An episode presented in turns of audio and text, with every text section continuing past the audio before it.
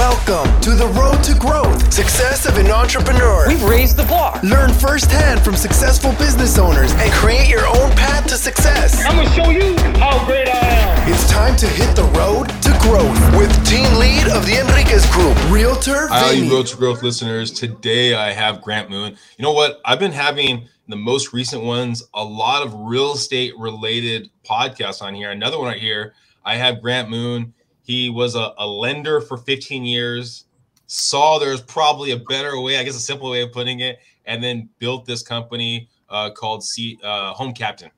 Thanks, Grant, for being here. Thanks. Yeah, and just just a quick correction. I actually was never a lender. Oh, you weren't? I thought you were No, but I played, you know, played one on TV, I guess. Okay, So, okay. Because uh, you know, my company serves lenders so much. I could see it, you know, a lot of times people think, Hey, you've been in you've been a lender for a while. I'm like, I've never been a lender, actually. Oh wow. Okay. All right. So yeah, I, I misread that. I was so to give people behind the stage, behind the great and powerful Oz kind of thing, right? I, I get a quick synopsis of the person. We kind of see if it jives well, usually with their PR or their person. Look at it, do a little Google search, and for some reason, something that I that I read, it looked like and maybe how it was worded, right? Or maybe Yeah. sometimes I'm just I was ignorant and I just It could be it. I, I wrote I wrote a book called The Ultimate Guide to VA Loans and it's still out there. So like if you Googled me, like that's the first one. Like, oh, this guy must actually know about lending. He wrote this book on it. But the reality is I've never actually done a loan ever in my life. Wow. Okay. So th- that's really intriguing. So how do you have such a knowledge base for for loans yet have never been in that field? What were you doing? That was it behind the scenes? What were you doing? Well, I I came back from Iraq. I was an army officer, uh, and I came back from Iraq in 2008. And um, you know, quite frankly, I you know I I heard from like other troops I was serving with that hey, when you go back home, there's a great benefit called a VA loan. So I actually thought I was going to come home, and I thought the government was going to give me a bag of money to go buy a house. Um, and I found out quickly that wasn't the case. And then I was going through the process. I was finding my own agent. I was finding my own lenders. And, you know, I, I was trying to really understand rate, APR, you know, escrows and, and not knowing anything, being a blank slate, trying to understand like the VA loan, first entitlement, second entitlement, really confusing stuff when you take it all in at once. And especially, you know, uh, someone in their 20s. Um, and so I basically, you know, how I got knowledgeable about it is I was like, there has to be a better way. And um, I ended up going to grad school uh, for information technology. And one of the one of the, the capstones was like, hey, create something that's very passionate for you, um, that's near and dear to you, that has some sort of commercial applicability, because it was information technology.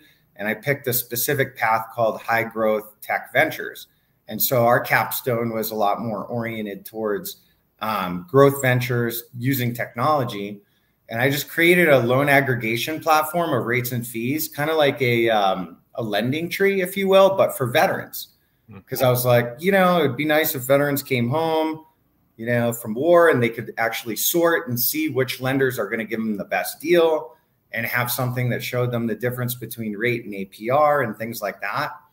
And so that's where I created my first, I call it, I mean, it, it was a project, it was really a company. And we got licensing agreements with the Department of Defense. So I had government contracts too. So that was my first company. Um, and I guess that's how I really learned a lot about mortgages and banking. So you got contracts to to do necessarily what? What was written on the contracts? I was uh, I had like a I had contract with um, Department of Defense News Media Agency Stars and Stripes where we had our platform where Mhm. veterans can go on um, Stars and Stripes and active duty and compare rates and fees of lenders through the platform that I built um, and select the lender that was going to give them the best deal. So we had that, and then we had I had a contract with um, uh, a prime contractor for the United States government for Department of Defense housing. Um, so we had a we had a subcontract as well using our technology to give to veterans and service members. Um, What I mean now, what was the process like you, for you to figure out how to get government funds? I mean, I talked about this actually in a, um, a previous podcast, and And my background, actually, before I got into real estate, we did a lot of uh, construction for the government and actually yeah. the process, small business, heyday, veteran yeah. business, things like that. Right. I mean, there's so much money to be made that the government's trying to give out to help out these people. It's just a lot yeah. of hard the paperwork sometimes to actually apply and go through it. So, how did you understand that? How did you come come about it? Um, you know, I think uh, from my perspective, a lot of it was like ignorance. Um, you know, I was pretty young. I didn't know what I didn't know, so I was willing to, you know, throw a lot of stuff against the wall, and you know, I read a lot on it, and um, you know, probably had a bit of a learning curve associated with it. Um, and I guess at the end of the day, I think, you know, where I was um, probably more successful is where, you know, I went for like the smaller stuff that, you know, I understand, I understood the specific thresholds, mm. like on where full RFPs have to go out versus like if you're under a certain amount. And I haven't done a government contract in a really long time, over 10 years, but, you know, there used to be like these thresholds where you could, um, you know, if it's under a specific threshold, there doesn't have to be a the department, you know, whatever Department of Interior, whatever. you don't have to do a full bore RFP red tape process, yeah. but you know, you have to have past capabilities. You, you have to have, you know, like anything else in life and business, getting the first one is always the hardest, right? And so you got you have to have staying power. You have to be patient um, and you have to continue to just pull through and network and figure out what you need to do. Did you have a, a mentor that time, or was it simply googling online trying to find stuff, or?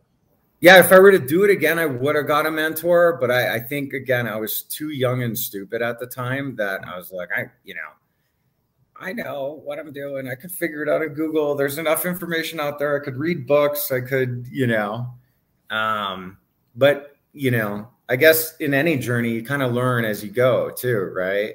And as you get older too, um, you know, you kind of learn that you don't know everything, right? And you need a team, and you need people around you. You need a think tank. You need to, and that's that's been, um, you know, that's been a great learning for me, especially throughout my career and growth and everything like that. Because, you know, if if if anyone were to see me in my 30s or anything like that, you know, you have a little bit more like bravado and a little bit more like you know everything, and you know, and um, so so to get to answer your question, if I were to do it again, I would have like assembled probably a set of mentors instead of me banging my head against the wall and using brute brute force to figure some things out as I went. Yeah. So let's rewind a little bit, and I'm guessing a young Grant was very strong minded Yep. Okay. Probably even a grant today too, to some degree. Okay. But um, but there's always varying degrees of it, right? Did, did you have an entrepreneur mindset then when you were like in your teens? Um to some degree. I mean, my teens were a little bit of a unique scenario. I was born and raised in Hawaii um, and uh, moved to uh, Burlington, Massachusetts uh, for for middle school and high school. So that was like a huge cultural shift. But at the time too, um, Hawaii was like 50 out of 50 states from an educational school system perspective. And when I moved to Massachusetts, specifically in that area, they were like one out of one out of so it was like going from like a huge but um you know I'll never forget too they they told me that um they told me that uh, I was two grade levels behind and I could just never catch up in high school. Uh, so I ended up, you know, just kind of finishing high school pretty, you know, pretty young and then joining the military at 18 years old as as an enlisted guy. And I think that was my first soiree into like kind of, you know, having the discipline in order to to do things that you want to do. Um, but uh, you know, I would say I was probably a late bloomer on the entrepreneurial side. Um, got into real estate investing at you know 28 years old so i was i was pretty much a, a later a later guy yeah what what drew you to join the military do you remember yeah i uh, i had a single mom that was raising three kids. She had no money. I had no money, and I had a D minus that I graduated from in high school. So it's like almost like I had no choice. Or I could just stick around and be, you know, or whatever. Come on, I, I I had other options, but that seemed like the best option for me. That would give me the ability to go to college and everything else. And you know, I I've been able to get three different degrees from that too. So I have I have a great deal of um, gratitude uh, for the United States military. Do do you think? I mean, it sounds like that when you were in schooling, right? You were behind the eight ball, like two years back, right? But then when you get in the military, did you feel like it was a a restart? Now you're at the same playing field as everyone else, or was there a yeah. time where you felt that way? Or yeah, I think so. I mean, I think anything else, I mean, some of it had to do with like giving me the confidence, right? Because if you're sitting there as like a teenager in high school and you're like, well, shoot, I don't even know how to write a complete paragraph or anything like that, or, you know, or you have like the school, you know, a school psychologist telling you that you're dyslexic, right? Like, have you ever heard of dyslexia before, Grant? Like, no you know, and you're like an awkward, like chubby kid that just moved to Massachusetts from Hawaii. You're like, man, I'm an idiot. I don't, I'm not doing that good. Um, but as you get out, you go in the military, you start getting some confidence. That confidence builds upon itself, you know, and you're able to go to school and then you do a bachelor's degree. And in my case, I was able to do an MBA. And then after that, I was able to put myself through an Ivy League to get my second master's. So and all of that made possible too with also the the funding capabilities of the military and the GI Bill and everything else too. But um, it's it's just gave it gave those appropriate levels of conditions for me. Did you actually have dyslexia, or was it just because you were so far behind the eight ball? That's what they said. I mean, they ran me through a bunch of tests and everything else but I've never, uh, I've ne- I never like labels. I never go around and be like, "Hey, I'm dyslexic" or anything like that. Um, I do know that, um, you know, they because they did allow me to like have my tests read to me by a special tutor and everything like that in high school. I know that when I did my GMAT, they allowed me to do it untimed, right? So I had no time.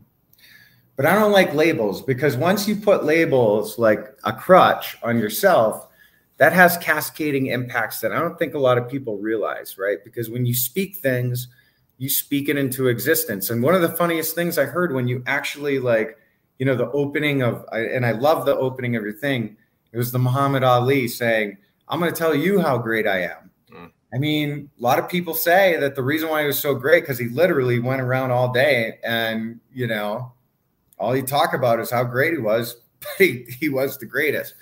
So when you do that, or if you're a veteran and you you put all these labels and on your, you know, it's not good. Um, and it's just my philosophy. Might not be the right philosophy. Um, I don't like those type of crutch labels. You know. Well, so the you have there's negativity I guess associated with it at a young age. Then you're in the military, getting confidence, bravado, positivity. Then you go back to school. How was going back to school after after the military compared to pre-military? Because now you have confidence and you're doing stuff, but there's probably some lingering thoughts, I would assume, from high school. Yeah, but as you continue to get through and you continue to check the box and you continue to go through the process and things like that, then you get your bachelor's degree and you're like, wow, if I can get a bachelor's degree, maybe I can get an MBA, hmm. right? And then if you get an MBA, then it's like, wow, maybe I can actually, you know, get a different type of master's degree, but maybe I could do it at an Ivy League, hmm. you know, or maybe I could do it at one of the most prestigious schools in the world. Um, I think it's kind of like those type of conditions that allow for you to continue to strive and push yourself and strive to greatest heights. Right. What What do you think drove you to go up the ranks in your education? Probably a little bit of my childhood. Probably. If I were to unpack that, it was probably like, man, you know, I I don't think I did so good back there. But also you don't like those feelings. And if you unpack any type of, you know, MO of anyone and what drives them throughout life, a lot of it has to do with when they're when they're a kid, right? And um, that's probably it. Maybe it's something that I had something to prove to myself that I, maybe I just needed time. Now you're you do the schooling, you start this company. When did the idea of uh, home captain kind of come about? It came about after I did the project where we where I we I had a government contract, right? And I call it a project because we were making, I mean, we were making money, but it was like three guys in a garage style.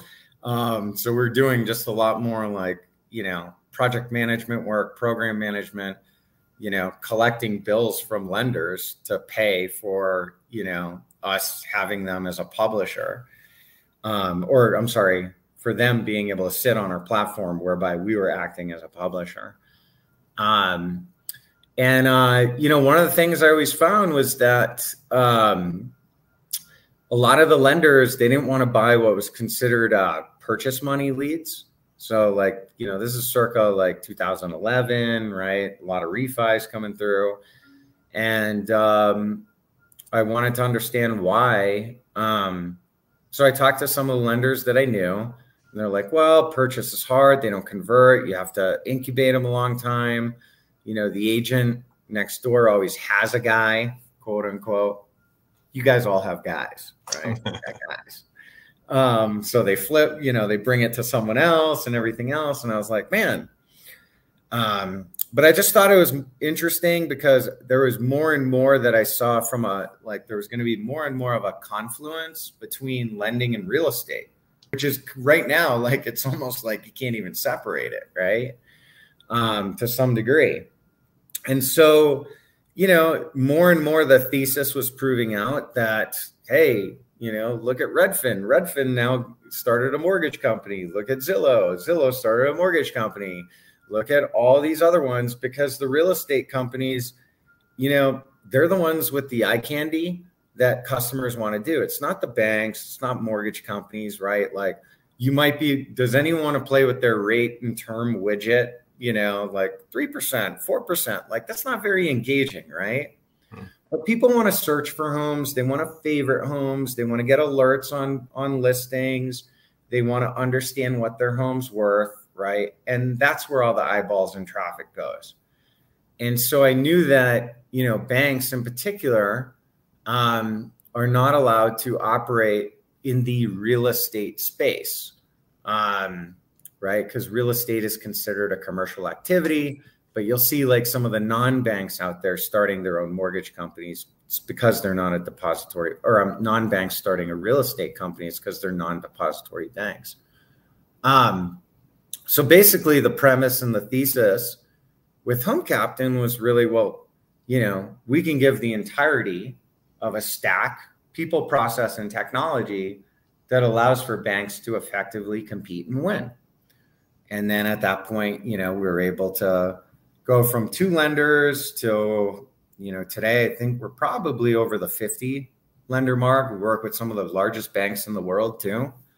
Um, and you know, it's it's been a it's been an interesting ride for sure.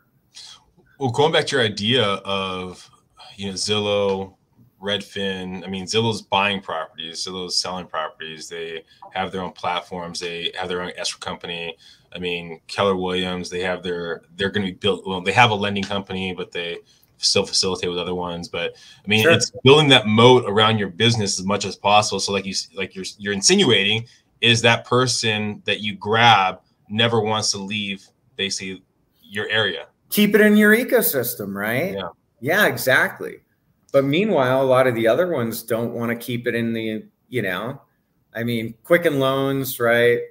One of the largest lenders out there. They don't want Wells, they don't want to keep Wells Fargo's customers in their ecosystem. They want to take it out of their ecosystem. Um, of course they do, right? Because they're competitors. But what Rocket is allowed to do is have Rocket Home, which is like a home captain, right? And the reason why that they're allowed to do that is because they're a non-depository bank. They're a mortgage company. Whereas Wells Fargo will never be able to own like a rocket home. What do you think was one of the more difficult things in building out this business for you? Well, probably the stages of growth, right? So I've seen it now at this point full end to end, meaning, you know, like taking it from an idea to growing it multiple phases to include to include venture capital rounds, tranches, money, everything. Um, you know, and every single stage had its own challenges. Um, and to actually live through that and see each one of those challenges and actually have to make hard decisions along the way too because what a lot of people don't talk about is that when you're going through those stages of growth how are you going to address team members that were with you in the beginning that now that at this point the company has outgrown the capabilities of that team member mm. like this is that's some grimy stuff to address yeah. right especially if you're a loyal guy, especially if you have like, you know, strong loyalty, strong, um, how do you address those things, right? And how do you actually put people in the right seats as you get through those stages and also make sure that you don't bruise their ego either, right? Like, how do you do those types of things? That that's where it was really difficult. Um, and be able to live that full spectrum. It's almost like, you know, if I were to use a, a um, if I were to use like a military analogy, sometimes it could be like, well, shoot, you know, it's like going through like a full tour in Vietnam, like when you see the movie Platoon, and he gets on the end and he's like, okay, now I'm gonna break down and cry because now I'm on a helicopter going back, and man, you know, that was that was a journey. Um, yeah, what, what was your process like in those situations? You're you're a loyal guy. That person is not in the right fit anymore. You grew bigger. I mean, what's that mindset? What's that conversation like? I mean, how did you kind of go through it? I just went through it along the way, and I guarantee you, I probably could have done way better jobs too. Um, but you know, at the end of the day, you know, we have a significant number of our first and early employees still working at the business, which is really cool. Um, but yeah, sometimes it went sideways. Um, and maybe it went sideways because of me, right? Maybe I didn't have the emotional intelligence or experience to deal with it in a way that actually could have been good, right? Um, but maybe not. But whatever it is, like, there, I'm not going to cry over spilt milk. Um, but you know, it's just one of the fundamental things that is always needed to be addressed is that every single stage, right, has a different has a different devil, right? Every level has a different devil. It comes with its own set of challenges, comes with its own set of opportunities, right? And to be able to manage through that effectively through those stages, right? especially if you're growth oriented, right? If you have growth capital, if you're venture backed, things like that, um, you know, you're supposed to be able to go pretty fast. And that's a that's a fast evolution too. You're cycling very quickly. Whereas something could have worked, you know, three months ago, well, it's a different company, right? Especially if you're going at a 3x growth rate, which Home Captain has done a few times, right? If you're doing 3x, you're that company's changing so fast, right? I, am gonna I'm gonna go back to back to the the, the topic you brought up because I've never I mean I've done 150 episodes 160 I've actually never had anyone talk about that topic of the loyalty aspect of it growing and then have to look at the people that were there at the the the, the beginning of everything and then having some grimy stuff. Yeah, no one really wants to talk about that stuff. But anyone who's gone through growth cycles and got yeah. to the end, they definitely have been through it. What is so? Let's say if someone's listening right now and they're in that growth right now, and they're it's first one they got they someone really people loyal to them, and they have to actually get their mind right, get the conversation right. I mean, what advice would you give that person right now? Identify if you know that person really well. Identify the perfect job for them, but also be more loyal to the company and those around be more loyal to the company because if that person's in a position that um, you know could inadvertently do damage just be- not because of not because you know of anything intentional but if you don't have someone in the right seat you know that's causing damage whether it's known or unknown. Um, and if you could put that person into a place that you know they would likely excel and you know you could set it up so that you don't have to um, do it in a way that their ego gets touched uh, especially if they're a male right? Uh, with my female employees i have i've not had as much of that. Um, i don't know if that's kosher to say. I'm just giving you my experience. Transparency um, is key i think for for any kind of conversation. I mean yeah, yeah. so I, I think it's better to be done and sometimes it's really really painful and sometimes and as you can imagine sometimes it goes sideways. But when it doesn't go sideways it's really really good because somebody's now in the right seat based off of their skill set um, and you know then at that point you have a great productive loyal you know team member that you're loyal to they're loyal to you which creates the conditions for you to get people in the right seats for other things. Now, you talked about the idea that you, from the beginning till close to the end, not necessarily to the end yet, you've recently sold your company. Yeah. Right? When when did the idea of selling it come about? Did you have the idea? Did someone proposition you off selling it? Where did that come from? Yeah, so we were um the end of let's see, the end of last year, we were getting ready to do another capital raise. So it was like one of those things where we were going to do another venture raise, and um, you know, you could do another venture raise, or you every time you're going to do like an actual series, right? So we were looking to, we were going to probably do a series B, right? We've done a, we did a seed, we did a series A, We've done a Series A1 extension and we've done a, a B, or we're getting ready to do a B, right? And so every time you do that, you actually go through like more dilution and everything like that. But that's okay, right? Because it's better to have like a slice of a watermelon than an entire grape.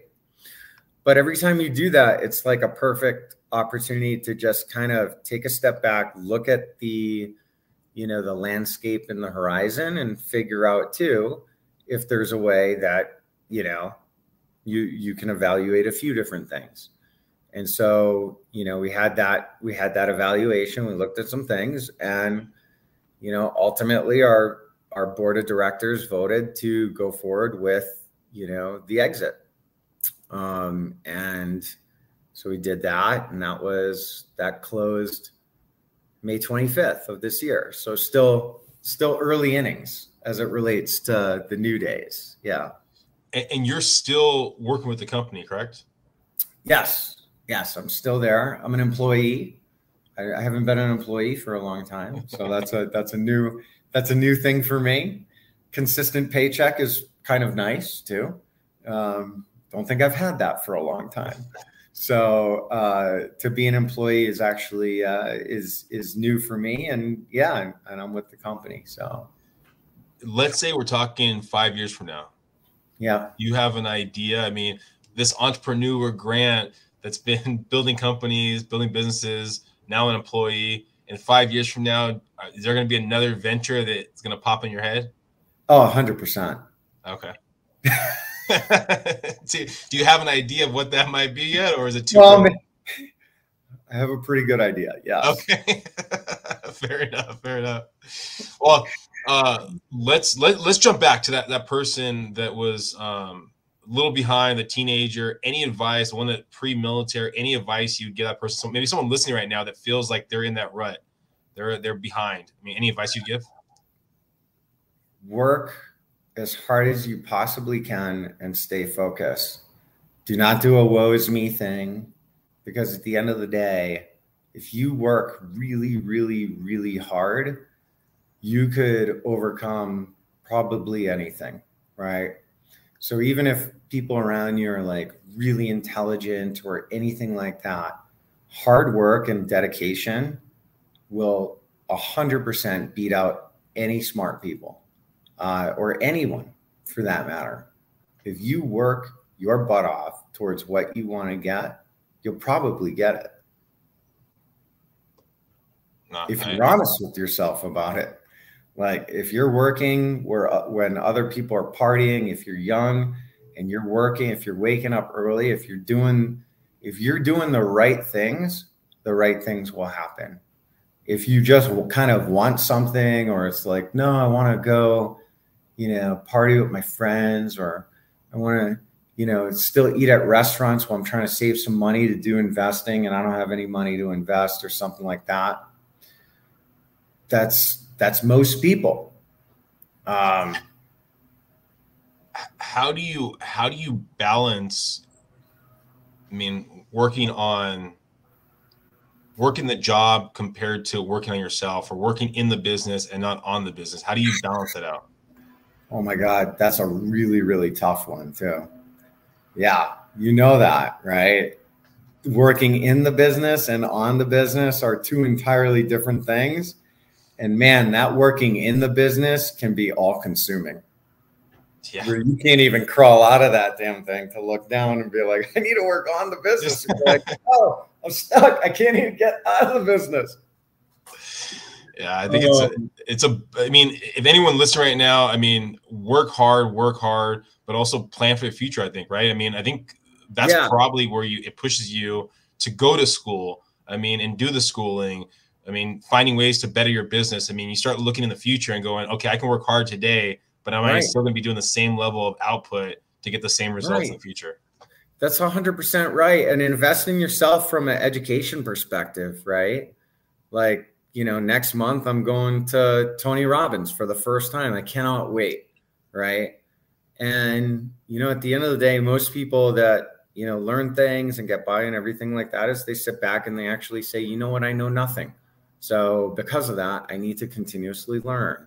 I need to talk to people, right? I need to not be a know it all. Maybe I know some things about what I've done in the past, but that doesn't mean it's the future. You can be taught by a lot of people around you, too. Yeah. Well, thank you, Grant, for being here. If someone's listening right now and they want to hear more about, I mean, uh, your platform, Home Captain, or one of your future ventures, anything like that, what's the best way of them following you or reaching out? Um, I'm, I mean, I'm on LinkedIn. I'm anyone can, you know, I'll, I'll, accept anyone from LinkedIn and everything else and kind of follow. But um, yeah, I hope this was helpful. This was this was great. I mean, what a great, what a great platform that you built. So thanks so much for having me too. I, I, appreciate you being on to on the road to growth. Hopefully, everyone listening got some some great nuggets. It doesn't matter where you are. Put the effort in, and you can be anywhere. You could be building your company and selling it off in a couple of years. You just don't know. Just put the effort in. So thank That's you guys. Smart, thank you again, Greg. Thank you for listening to The Road to Growth Success of an Entrepreneur. Please like, subscribe, and stay connected. Visit www.theenriquezgroup.com. Yeah, I created a website. Hope to see you again next week. The Enriquez Group, signing off.